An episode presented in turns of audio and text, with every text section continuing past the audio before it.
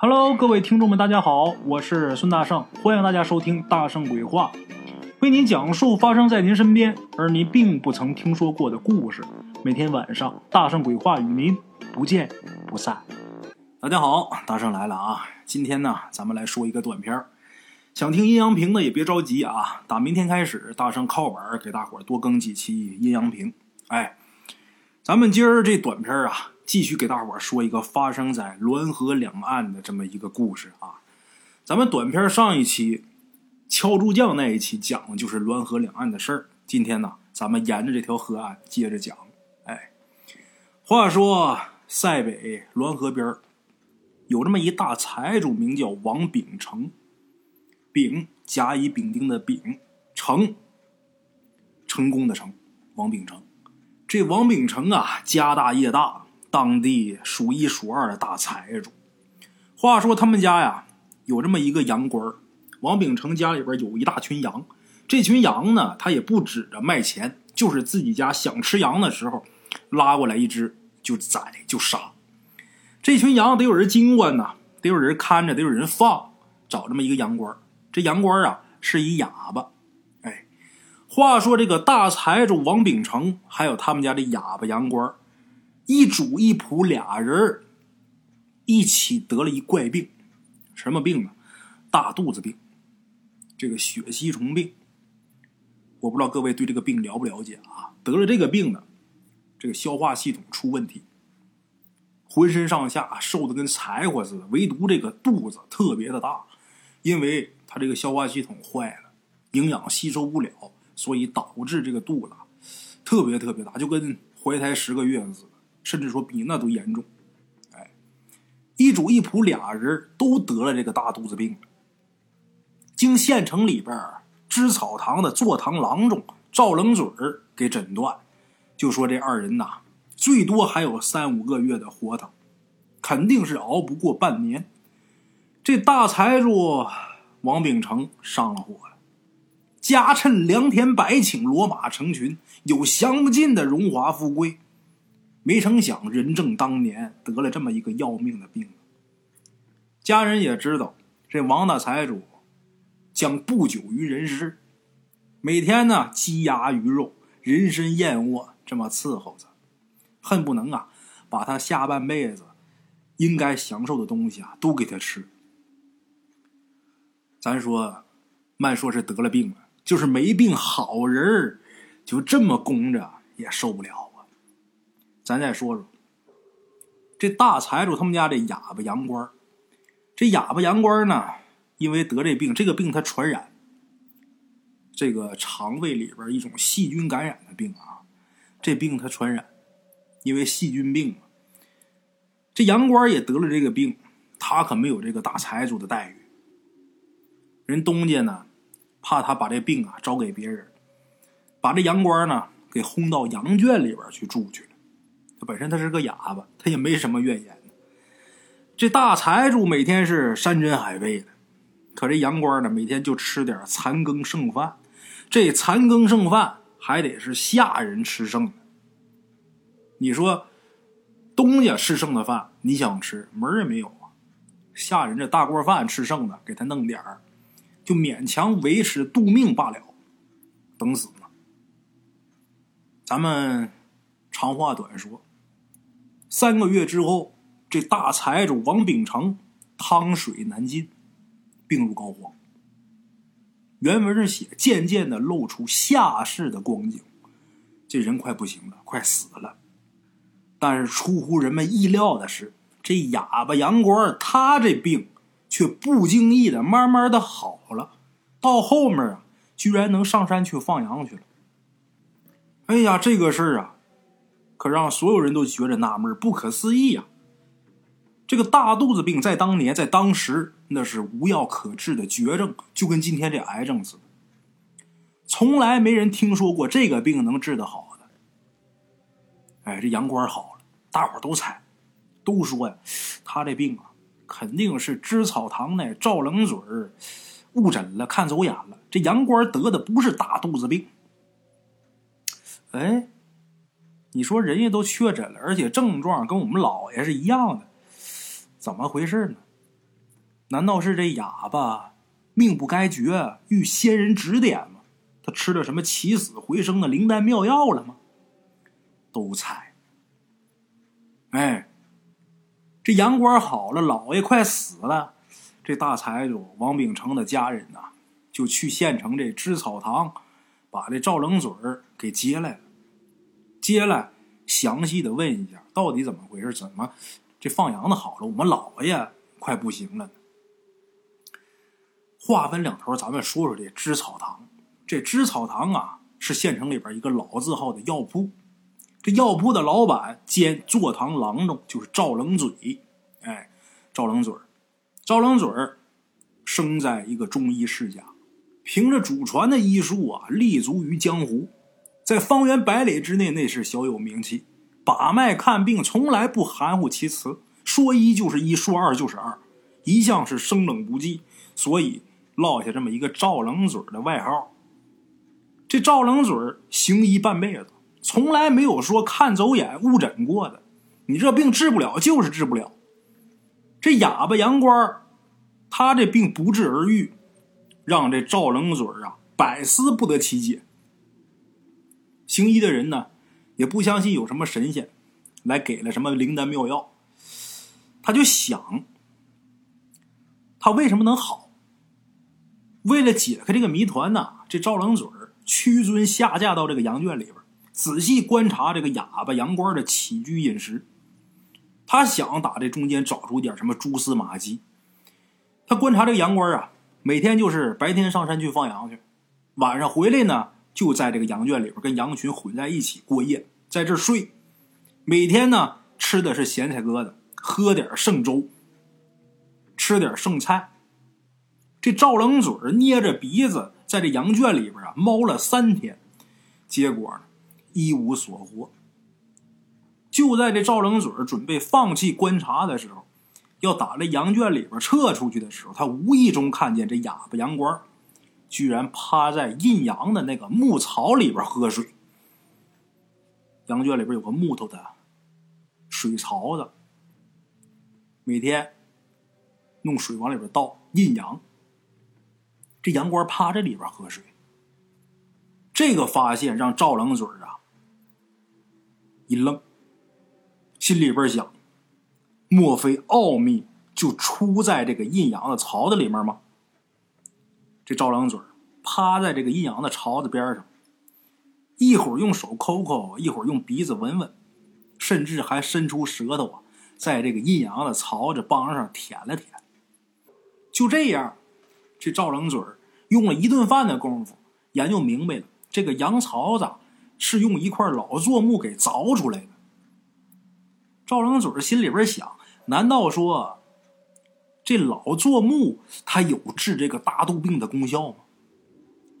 自己在这想，他是出身中医世家的，从小是熟读《黄帝内经》《本草纲目》啥的，这些医书要点那都烂熟于胸，从来。这些书里边没发现过有关于做木入药能治大肚子病的记载，没有。再看这木槽子里边的阴阳水，这个水无非也就是大财主王秉成他们家吃水井里边的井水。如果说这水里边有什么奥妙，那王秉成他也是喝这井里的水呀。按理说，俩人应该同时见效才对，怎么一个好一个没好？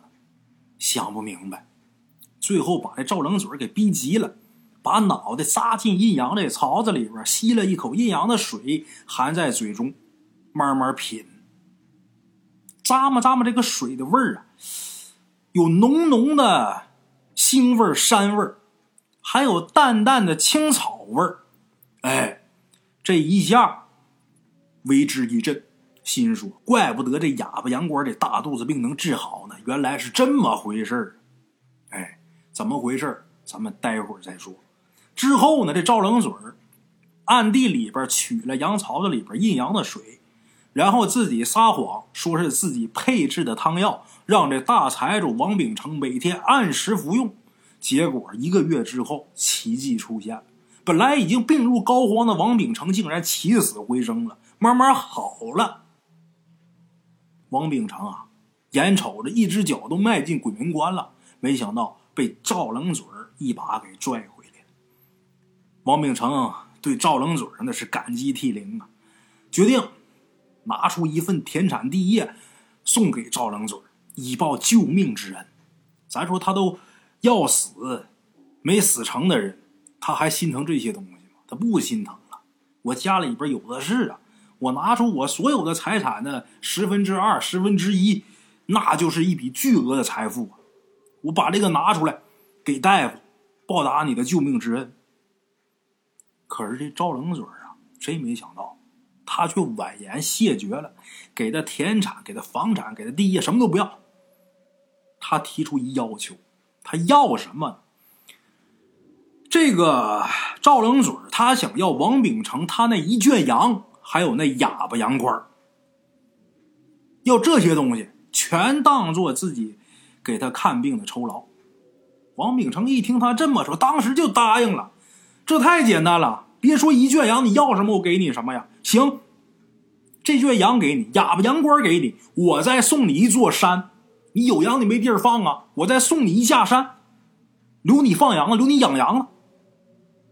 真是慷慨，在生命面前啊，这些东西真的是无所谓。就这样，连羊在羊倌在一架山，全都送给赵冷嘴这个知草堂坐堂郎中赵冷嘴能治大肚子病，让人起死回生，这个事儿一下就传遍了滦河两岸。一时之间，方圆百里之内的大肚子病患者全都来到知草堂求诊问药，以求起死回生。咱再说说这赵冷嘴，故人呐，在大财主王秉成送给他的那架山脚下建了一个羊圈，压了一个窝棚，之后就让这哑巴羊倌背着那个老做木的印羊槽子，赶着羊群过来安营扎寨。打那之后啊，每隔三天，这赵冷嘴肯定是亲自坐着马车，带上鸡鸭鱼肉到山里边来犒劳这哑巴羊倌一回。面上是犒劳这个哑巴羊倌，犒劳哑巴羊倌也是为了掩人耳目。他的真实目的、真实用意，他是为了来取那个阴阳槽子里边的阴阳水来的。哎，这哑巴羊倌他这大肚子病不治而愈。还有这个大财主王秉成起死回生，让知草堂坐堂郎中赵冷嘴儿，他确认这阴阳槽子里的阴阳水就是治这大肚子病的灵丹妙药。那到底是为什么呢？俗话说呀，山羊吃百草，百草治百病。这个动物啊，不光是羊，包括食肉动物，老虎啊什么的，他们都认识这些个草。知道这个草性，得了什么病，自己呢就能找着治这病的草药。咱们国家非常有名的这个治疗这个创伤的药——云南白药。这个云南白药是怎么发现的？就是有一人打老虎，把这老虎给打伤了之后，他回去叫人去，结果来一看，这老虎没了，地上光有一滩血。之后第二回他又打老虎，又打上了，他没走。这个猎人爬树上去了，观察这老虎，就看这老虎自己在旁边找这个草吃嚼，嚼完之后用这个草往这伤口上敷，敷完之后过一会儿，这老虎能站起来了。哎，就这么神奇，动物它知道这个草性，这山羊更是，本身它是食草动物啊，得了病它自己就能找这个草药来治病。这个知草堂的坐堂郎中赵灵嘴那天在这个羊圈里边尝了这阴阳槽里的阴阳水之后，他从这个阴阳水里边啊尝出了那淡淡的青草味儿，他就断定这些山羊啊里边肯定是有得这个大肚子病的。吃过能治病的草药，等羊回到羊圈喝水的时候，把嘴里边残留的余存的这个药草汁儿就漱到这个阴阳水里边了。而这个老做木凿出来的这个羊槽子呢，它特别坚硬，特别密实。这个水呢，久泡不烂。这个木头的羊槽子把这个草药汁的阴阳水，慢慢的就给吸进这个细密的木质里边这哑巴羊倌跟这个大财主王秉成就是喝了这个含有草药汁的阴阳水，所以才治好这大肚子病，所以才死里逃生。这个老做木做的阴阳槽子，在赵冷嘴的眼里，那就是摇钱树啊，聚宝盆呐。他每回借着犒劳哑巴杨官的名义来到山里边，回去的时候都得装一桶阴阳槽子里的阴阳水。这个阴阳水在赵冷嘴的嘴里边，那就是知草堂独家炮制的汤药，卖多少钱呢？一锭银子一酒杯，二两的酒杯，一锭银子一杯，卖给这些个得大肚子病的。有一句老话说得好：“俩劫道的不如一个卖药的。”这一锭银子你化成银水，那二两杯呀，也装不完呐。他这一杯阴阳的水卖一锭银子，因为这个知草堂独家炮制的汤药。能治好这大肚子病，让人起死回生，那得病的情愿挨宰。咱说跟命比起来，钱算个屁呀！啥玩意儿能比命金贵啊？一锭银子就一锭银子，大把的银子买了一酒杯的阴阳水。好歹啊，他这玩意儿能治病。来买这个阴阳水的，咱得说说，都是有钱的财主、财主、地主、官宦人家。平民老百姓得这病，就知道他这玩意儿能治，但是也买不起，就当个稀奇事儿，没事天见地头啊，俩人啊聊一聊，唠一唠还行。真说买，哪有一锭银子？过去古时候这银子啊虽然说是硬通货，但是有几个手里边有银子的？有几家趁银子的？有多少老百姓这一辈子没见过银子的？出门都使铜子儿、铜板儿，没见过银子的有的是。你别说拿一大锭银子买这一个灵丹妙药了，哪儿买去？穷人买不起，有钱人才能喝得起。随着这一个一个的大肚子病患者被治好，知草堂这个名声那是越来越大。赵冷嘴儿也被别人给捧为华佗在世，扁鹊重生啊！就连这州府县衙全都上来送匾，称赞赵冷嘴神医仙术，妙手回春。就在这个赵冷嘴被捧得飘飘然的时候，突然间出事儿，出什么事儿？这阴阳槽子里的阴阳水慢慢的失灵了。哎，这知草堂以这个盘点为名，关板三天。这赵冷嘴慌慌张张跑进山里边，猫在这个羊圈里边研究，一连研究三天，最后。终于在这个哑巴羊倌身上找出这阴阳水失灵的根由了。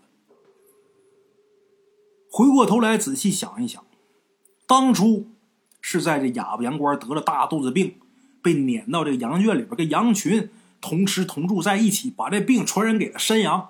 染病的山羊呢，就自己去找这个草药给自己治病。山羊回到羊圈喝水的时候，把这个草药残留的这个草药汁儿。输到这羊槽子里边，哑巴羊倌就是喝了这个带有草药残汁的阴阳水，无意中才把自己这个大肚子病给治好了。而如今哑巴羊倌的病早就已经痊愈了，那些被染了病的山羊啊，肯定也是痊愈了。他病好啊，就不再吃那个草药了。这赵冷嘴儿当做汤药。卖一锭银子一杯的阴阳水，也就是之前吸附在这个坐木阴阳草里边的药草汁儿。这药草汁被一点点浸泡出来，时间一长，这老坐木槽子里边的草药汁被泡干净了，这阴阳水呀，慢慢肯定就没有药性，就失灵了。阴阳槽子里的阴阳水失灵，没了药性。不仅断了知草堂的财路，更是毁了赵冷嘴儿他的名声啊！他担心自己这名声会不会因为这个药一落千丈。这事儿搁谁谁都担心。为了扭转这个局势，赵冷嘴儿想出一个相当歹毒的损招这赵冷嘴儿，暗地里边把这大肚子病的患者吃过的剩饭剩菜重新的炒一炒，烩一烩。每天交由自己家车夫赶着马车进山，专门把这个饭菜送给哑巴羊倌吃。他想让这哑巴羊倌染病。他染病了，他那一群羊整天跟他在一起，肯定也得染病。这羊得病了，再去寻草药，这阴阳水不就又有药力了？哎，咱们话分两头，这头暂时先搁这儿，咱再说说这赵郎嘴赵郎嘴啊，有个独生女，这闺女名叫沉香，从小呢没娘。赵郎嘴儿他媳妇早早就死了，这个沉香姑娘自幼丧母，是奶妈给养大的。这姑娘心地善良，天真无邪。每天看这车夫啊进山给这哑巴杨官送饭，她呢就求着他爹，就说让这车夫带我去玩玩去吧。哎，这个赵冷嘴啊疼姑娘，姑娘一说想去玩，跟着自己家车夫也不能出什么事去吧。哎，就让他进山去。头几回进山呐，这个沉香被羊圈里这个腥膻味给熏的呀，干呕直想吐。可是适应几回之后呢，他慢慢的呀，居然喜欢这群活蹦乱跳的山羊了。他不光喜欢山羊，他还喜欢那老实憨厚的哑巴羊倌尤其是有那么一天，他烧了一大锅水，看这羊倌啊太脏了，把那水烧好，让这哑巴羊倌啊。从头到尾好好洗了一遍，结果洗的干干净净的这哑巴羊倌居然是一个浓眉大眼儿、鼻直口方的英武男子，就是不会说话哑巴，但是长得是真漂亮。大伙想想，他整天在山上跑，那身材能不好吗？这五官长得也端正，个子也大，漂亮。哎，这帅小伙子看的沉香是脸红心跳的。打那以后，沉香每天都跟着车夫进山，找这个羊倌找这群羊玩玩的那个开心呢。可是万没想到，有这么一天，这沉香姑娘啊，在山里边碰上县太爷的公子小霸王。这小霸王当然是绰号啊。碰见这个小霸王，惹下了塌天大麻烦。怎么回事呢？县太爷这个公子哥小霸王，那是一个游手好闲的浪荡公子，整天就是声色犬马、寻欢作乐。话说这天，这小霸王牵着狗，驾着鹰进山打猎玩，正好碰上沉香拿着食盒到山坡上去给这哑巴羊倌送饭。这小霸王啊，把沉香给拦住了，调戏啊！哎呦，原来是织草堂的小美人沉香啊！我还以为在山上碰上狐仙了。哎呦，你瞧瞧，你这是知道我打猎肚子饿，特意给我送饭来了吧？这沉香一看，这是县太爷的公子，早就知道他臭名昭著啊，早就知道他这个恶名啊，就想绕过他，躲他远点可是这小霸王啊，苦苦纠缠，不能就那么善罢甘休啊。这小霸王先是一把把他的食盒给抢过来，然后狼吞虎咽的把里边的饭菜啊都给吃了。吃完之后，动手开始调戏这沉香。沉香呢一再躲闪，想这个借机呀夺路而逃。可是这小霸王看着秀色可餐的这沉香啊，那心里边痒的都不行了。于是呢，就跟这老鹰捉小鸡似的。带着自己那两个手下狗腿子在这围追堵截，那沉香能跑过他们吗？最后这沉香被这小霸王给扑倒在这个山坡上，沉香是拼命挣扎，拼命呼喊。这个沉香身边没人吗？那赶车的那车老板呢？那车夫呢？那车夫啊，在山下那羊圈边上，在那儿待着呢。沉香拿着食盒往山上。上给这羊倌啊送饭，结果就在这个途中碰上这小霸王了。这会儿他喊，这羊圈那车夫听不见。这个小霸王啊，见这个沉香喊喊了半天，周围也没动静，那更是肆无忌惮了，饿狼扑食似的啊，扑在这个沉香身上，那发着狠的往下撕衣裳、扯裙子。什么事也是赶巧，有那么一句话叫“无巧不成书”。就这时候，正在这个山梁上放羊的哑巴羊倌发现这个小霸王欺负沉香了。这放羊的羊倌啊，手里边有一个长把的抛石头的这么一个，你说它是抛石器吧？你说它是叉子吧？反正都行，就那么一个东西，平时是赶羊用的。不但赶羊，他这玩意儿啊还能往出打石头。他用这个长把的这个钢叉。撅起一块石头，猛的往这个小霸王这边一抛，正好砸中这个小霸王的后背。小霸王疼的一跃而起，还没弄明白是怎么回事呢，第二块石头又到了，正好砸他这个后背上，给砸了，大喊一声，把这腰弯下去。没等这腰再挺起来，就觉得这后背上就跟敲鼓似的，一块接一块，接连不断。把这小霸王给砸的鬼哭狼嚎、抱头鼠窜的，连滚带爬的就跑了。因为这石头不知道打哪儿来了。你要看见有个人啊，你扔石头砸我，那好办，我把你撂倒就得了。可是不知道这石头打哪儿来的，因为这阳关离他很远，用这钢叉挑着石头扔的。那么说，这长把的这个抛叉，这玩意儿是什么？是什么兵刃？不是什么兵刃。这事大圣我有发言权，因为我小时候放过羊，我知道。这个放羊的呀，手里边总得拿点什么家伙事儿。你要么拿个鞭子，要么拿个棍儿，你要么拿点别的东西。这东西是有打羊的、赶羊的，你还得有一手艺，就是什么？但凡是放过羊的，你放过一年两年之上，我告诉你们，告诉各位啊，这手里边扔石头那是相当有准的了。为什么呀？这一大群羊。咱说一放出去散出去了，有的羊离群了，你横不能有一只羊离群你就跑就给它追回，那一天得累死。怎么办呢？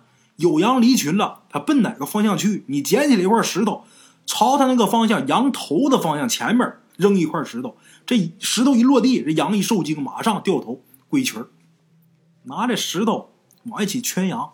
所以说，但凡放过羊的，手上扔石头那都相当有准了。我小时候，就是我们管扔石头叫撇炮啊。我小时候撇这炮撇的就好，不但说扔石头扔的准，因为这个打篮球扔的都准，啊投篮三分球嘎嘎中，那绝对是每天放羊啊练出来的。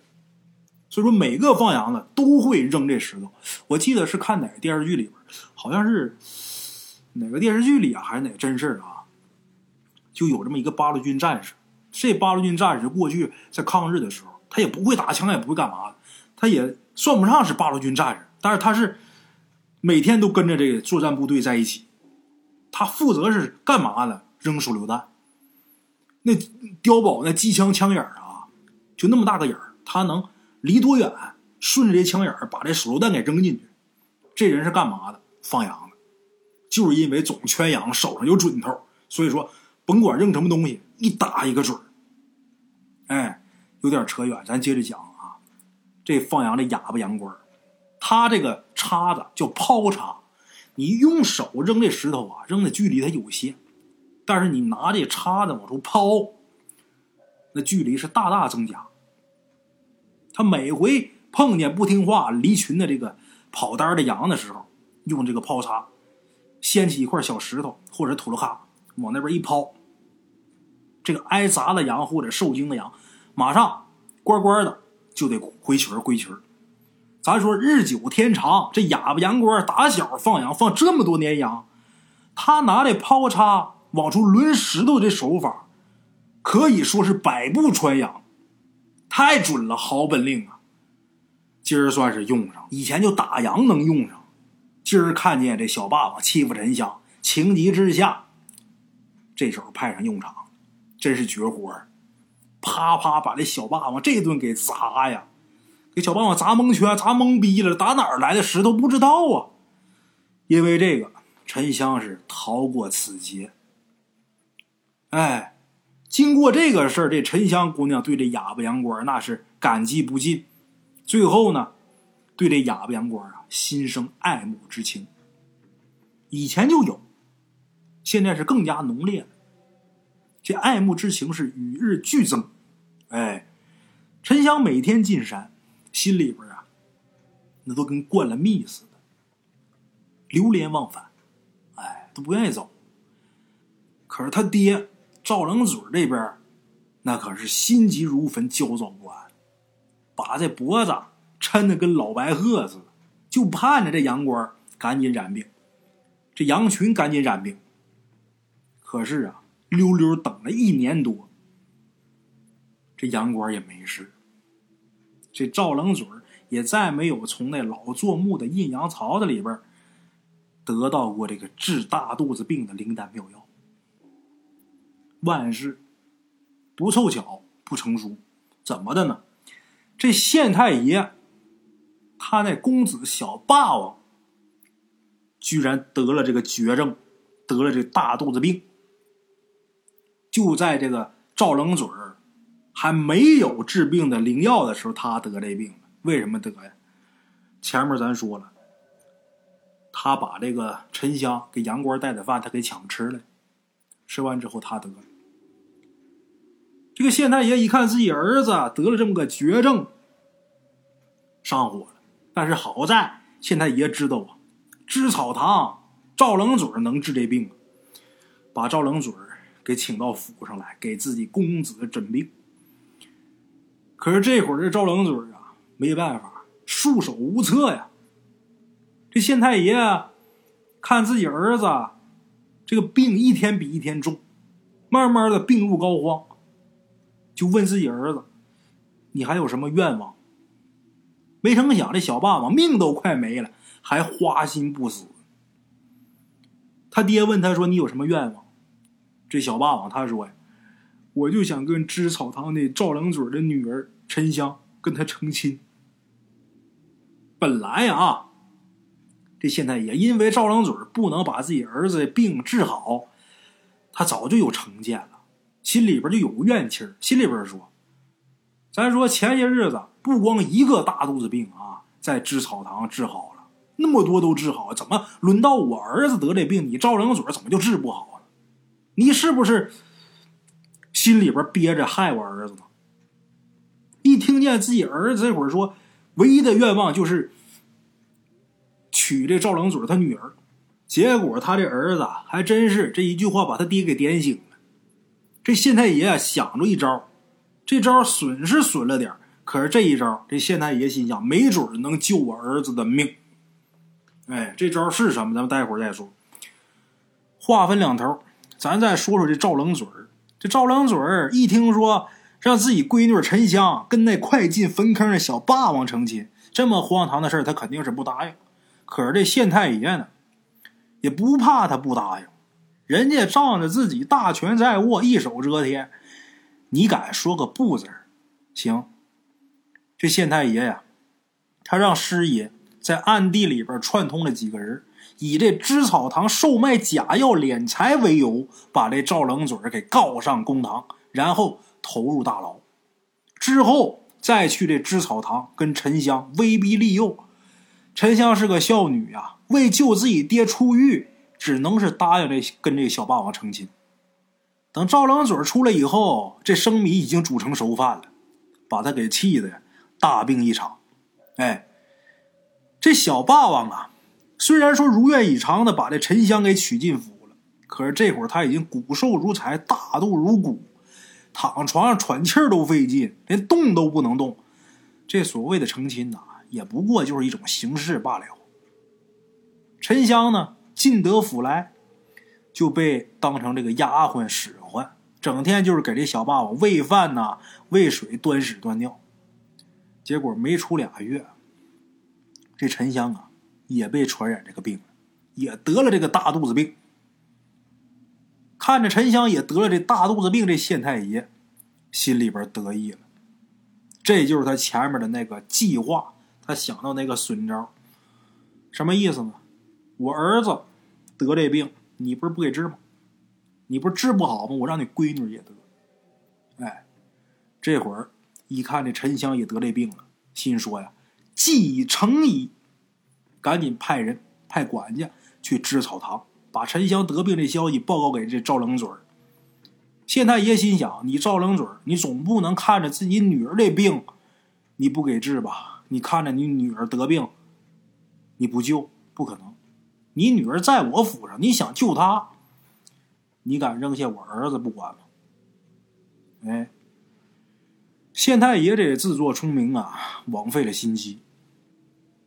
那阴阳槽子里边的水没了药力，赵冷嘴儿自己女儿得病他也没招，照样是无力回天。哎，结果呢？不长时间以后，这小霸王油尽灯枯，一命呜呼，他先死了。他肯定先死，因为他先得的病。这自己儿子一死，县太爷盛怒之下重翻旧案，又把这赵冷嘴给抓进大狱，治了重罪，而且查抄了这芝草堂，罚没了赵冷嘴全部的财产。同时呢，这县太爷嫌这沉香也得了这大肚子病啊。嫌他是个累赘，也怕他把这个病再传给家人，就把这个沉香给扫地出门了，给扔到这个大街上去了。哎，这会儿，沉香他爹赵良嘴在狱里边关着，沉香又被扫地出门，家也被给查抄了，等于是没有地方待了。身患重病的沉香流落街头，无家可归。得亏呀。自己家那车夫，以前总赶车拉着他进山玩去。那车夫听说这信儿了，这织草堂的车夫这人不错，这属于是忠仆。哎，一看自己家之前小姐落了难了，不能不管。这丫头挺好，以前总跟着我车下去玩去，长得也漂亮，也能说会道的，不忍心看这姑娘流落街头。这车夫啊，把这姑娘给送到山里边去。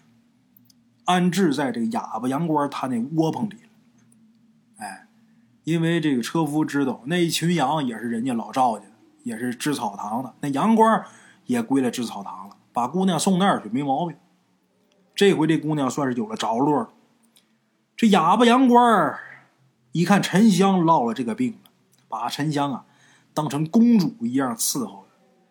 这些山羊呢，没事也进这窝棚，喵喵叫。因为呢，呃，这姑娘啊，以前总跟这些个羊玩，羊啊也认人哎，哑巴羊倌白天赶着羊群上山放羊的时候，怕这姑娘自己在家没意思，就把呀这母羊刚下的两个小羊羔留这窝棚里边，给这沉香作伴解闷儿。哎，这小羊崽上山它也吃不了草，羊羔就喝奶就行。哎，所以说扔家给他作伴这个死神呐。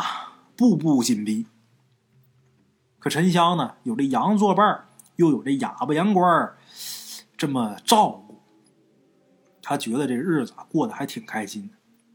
他心想：我就是死了呀，也行。活着的时候有个人对我这么好，死了我也值了。可是后来呀，又出了一个事儿，这事儿让沉香还挺伤心的。怎么着呢？给他作伴那俩小羊羔。被他给传染上这个大肚子病了，对这个事儿，陈香感觉挺惭愧的，赶紧让这哑巴羊倌把这小羊羔抱回这个母羊身边，不希望这个小羊跟他在一起等死啊。结果把这小羊给抱回之后啊，这俩小羊羔居然不知不觉的呀，这病痊愈了。而且还能跟着大羊上山去吃草去了。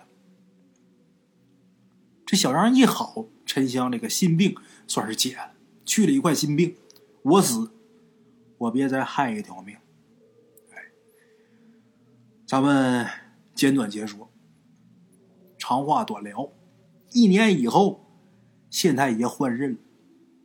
他这这县太爷他不能在一个地方一直干，哎，隔两年一换，县太爷换任。赵冷嘴呢，就被放出狱去了。大伙儿也都知道，他做的是冤狱。织草堂呢，之前早就已经被这官府啊给卖了，你再想要回来是不可能了。赵冷嘴儿听说啊，得了大肚子病的女儿沉香被县太爷扫地出门以后，被自己家以前的车夫给送进山里边哑巴羊倌那儿了。他算，按这个病情啊，日子算。自己闺女什么时候得的病，到现在多长时间？这一算，估计我姑娘肯定是不在人世了。可是等他进山之后，他发现沉香啊，居然还活着，而且他那大肚子病已经好了，而且还能下炕洗衣服、做饭、料理家务。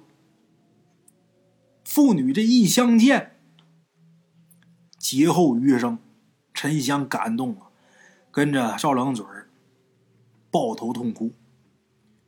沉香是哭个够呛，可是这赵冷嘴啊。眼睛直勾勾的盯着自己女儿，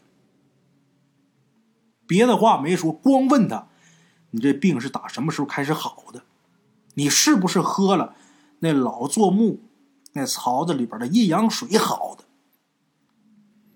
这赵冷嘴这一问，沉香啊，挺纳闷的，因为他打他父亲眼里边看见的不是劫后余生跟自己女儿重逢的那个喜悦。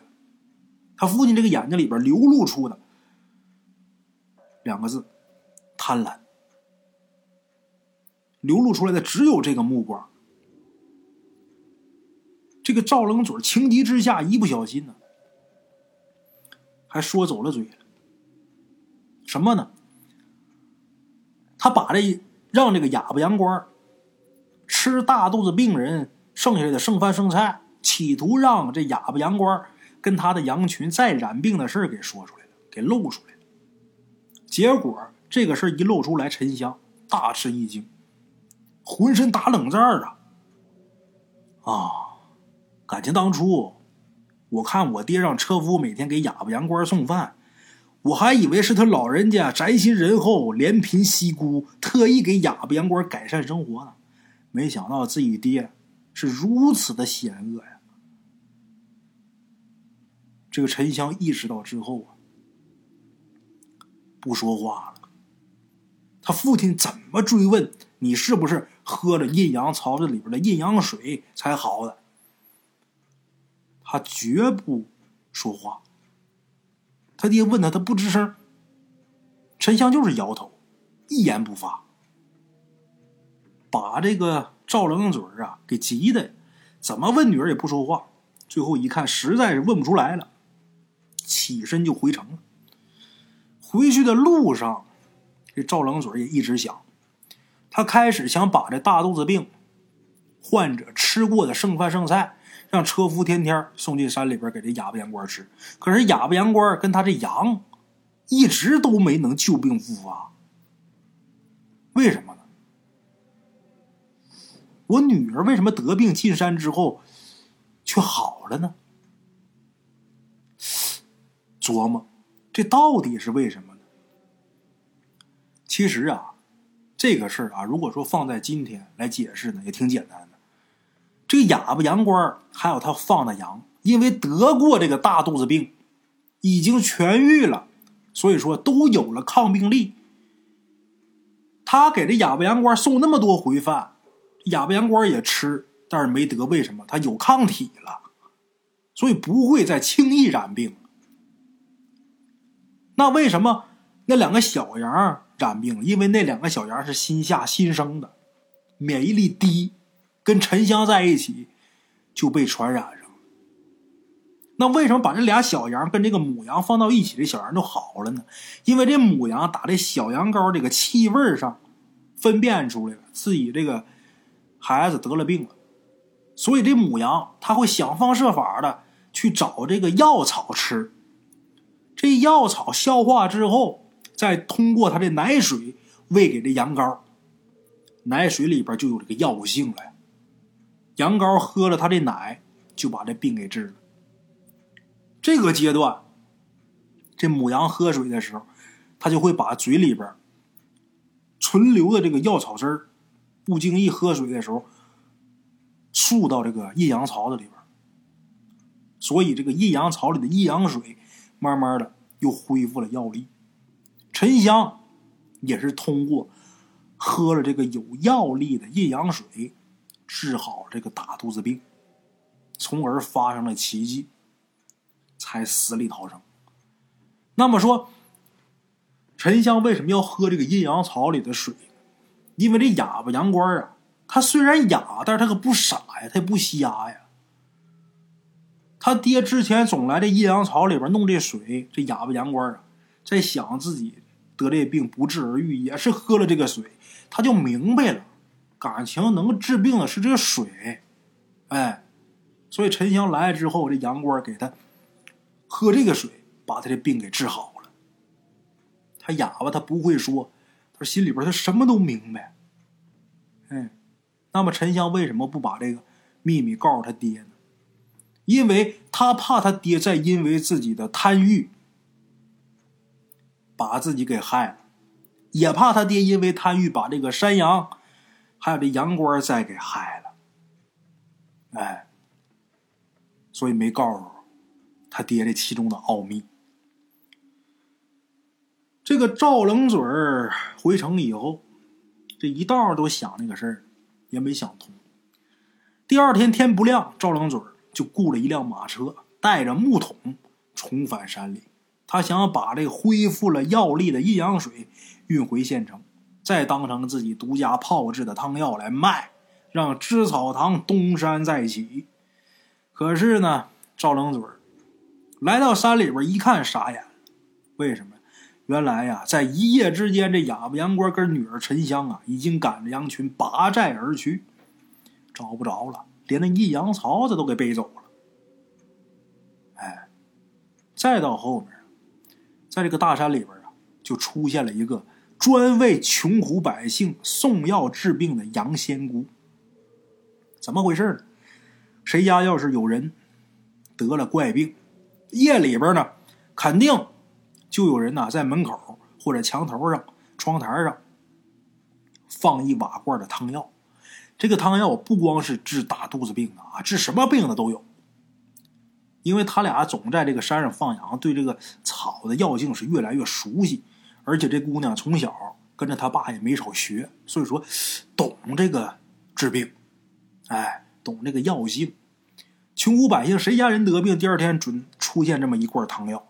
这病人喝下这罐汤药，就跟吃了仙丹妙药似的，药到病除。他总送，就有人看到过，就说这个送药的，是一个穿着一身雪白的羊皮的姑娘，哎，羊皮做的衣裳，这么一姑娘，穿这么一身白羊皮。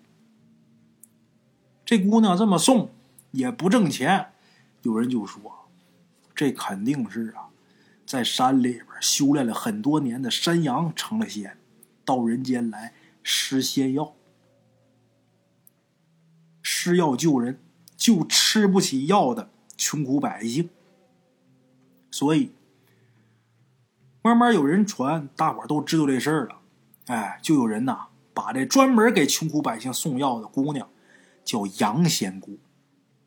而且，每到逢年过节，每到大年三十这个在自己家门口都上香上供，干嘛呢？拜谢这个施药救人的杨仙姑，哎，咱们今儿这故事里边啊，没有鬼，也没有灵异，但是有这么一个杨仙姑。说到后边，大伙也明白了，这杨仙姑啊，实际就是沉香。那为什么咱们大圣鬼话要说这么一个没有鬼的？其实这故事虽然说没有鬼，这故事里边没有鬼，但是故事里边充满了。因果轮回，世间道理。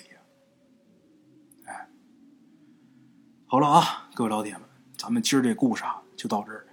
这一短片说这么长时间，比长片时间还长啊，就是想表达一个意思啊。